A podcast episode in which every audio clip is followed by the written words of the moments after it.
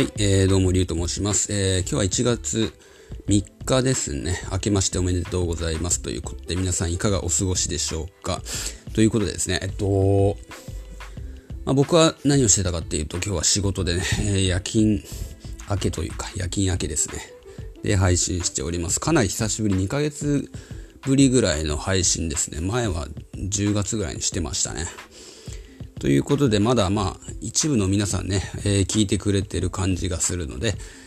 まだね、配信の方は続けてますよということで、生存確認のための、配信となります。ということで、今日のテーマはですね、去年1年間で僕がいくら稼いだかというのをね、公表したいと思います。僕が稼いだのはね、結論から言うと800万円です。800万円。ちなみに僕30代ですね。で、800万円の年収となりました。これはね、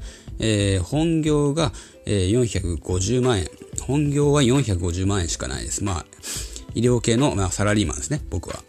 450万。すごく平均所得というか、平均年収的な数字ですね、400。平均年収430万ぐらいだったかな、今の。なんで、ごくごく平均的な。サラリーマンなんですけど、副業で、350万ですね、稼ぐことができました。で、これも、副業本格的に始めたのが去年の、6月か7月頃だったので、まだ半年ぐらいで350万稼げたんで、なかなかいいんじゃないかなと。どう取るかはね、もうこれはもう聞いてる方次第だと思うんですけども、年収800万を多いと取るか少ないと取るかというところはね、ただ、インターネットでね、年収偏差値チェッカーかなっていうのがあって、それに入力してみたんですよ。僕の年齢と、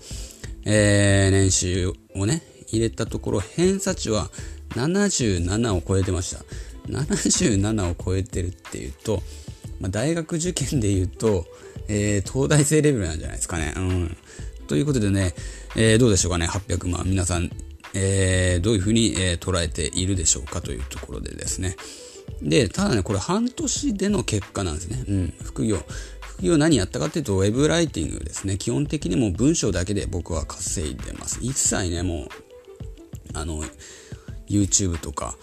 音声とか、そういうのでね、そういうのをちょっとやってましたけど、それは全く収益ができてないです。で、アフィリエイトとかもやってましたけど、それもほとんど収益ができてない。で、何が、じゃあ残ったかというと、結局ウェブライティング。これが、自分にはね、一番ね、合った稼ぎ方だったなといったところですね。なんで、皆さんもおすすめですよということでね、文章だけで食っていくってね、まるで小説家みたいじゃないですか。なかなかいいんじゃないかなと。僕的にはそう思ってますね。ただやっぱりね、休みの日はね、割と、作業やってますんで、どうしてもね、副業では休みが減ってしまうということにはなってしまいますけど、ただね、今年はもう1年間丸々副業に使えますんで、去年と違ってね、去年は半年、後からスタートでしたが、今月はもうすでに今月からね、もうすでに今月も、今3日ですけども、20万を稼いでます。副業だけでね。なんで、なかなかね、今年はだから、仮に去年350万円だったんで、かけるにしても、700万になるので、年収としては1250万かな、を超えてくるのではないかなと。それより上になるか下になるかわかんないですけど、インターネットの世界ですからね。結局ね、インターネット、僕もね、今副業稼げてますけど、インターネット上でね。これもいつ稼げなくなるかはわかんないんですね。これも、インターネットの世界は怖いもので、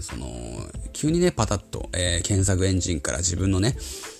ブログが消されてしまえば、もう稼げなくなるんでですね。だから結局、そんな感じで、いつ自分が消えるかわからないと、そんな、危機感の中でね、サバイバルしていくというか、波乗りしていくというか、そんな感じですよね。波に乗っていければそのままいけるけど、また新しい波を探さないといけないという状況になるわけですよね。これ自分がね稼げなくなってきたらと、ただそれを繰り返す、それが、今のね、インターネット副業のあり方なんじゃないかなということですね。世の中にはね、僕の周りにも結構多いんですけど、そのバイトする、時給制のバイトを副業でしてしまっている人の方が大半なんですね、僕の周りは。しかも自分の本業と同じようなね、医療系なんですけど、本業のもうバイトをすると、似たようなバイトをすると、正直微妙な働き方なんですよね。僕から言わせてもらうと、その副業で時給制の、僕じゃなくてもいろんな人がもう情報発信して言ってますけど、やっぱそういう人たちって学ばないんだろうなと思います。学ぶ機会も、忙しいからね、副業で時給制のアルバイトなんかしたら拘束される時間がめちゃくちゃ増えますから、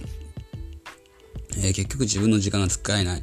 だから本を読む機会とか、YouTube で学ぶ機会もなかなかないのかな。もう YouTube だったら学ぼうと思えばいくらでも学べますけどね、隙間時間に。学ぶことが大人になって、大学、高校、大学を卒業してから、勉強するっていうことがなくなっちゃうんだろうね、みんなね。一日のだから平均勉強時間って5分ぐらいだったかな、日本人の。それぐらいね、大人になると、社会人になると人って勉強しなくなる、5分ぐらいしか勉強しなくなるらしいんですよ。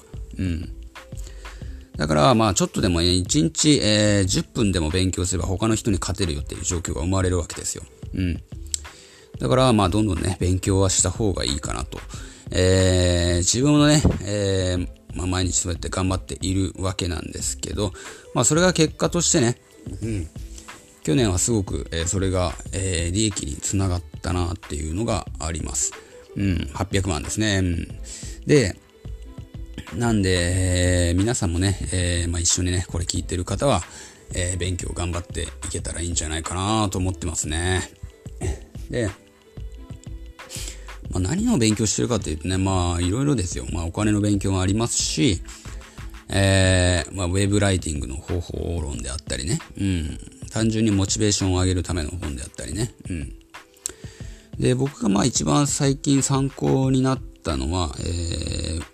ウェブライターで副業をやる上で、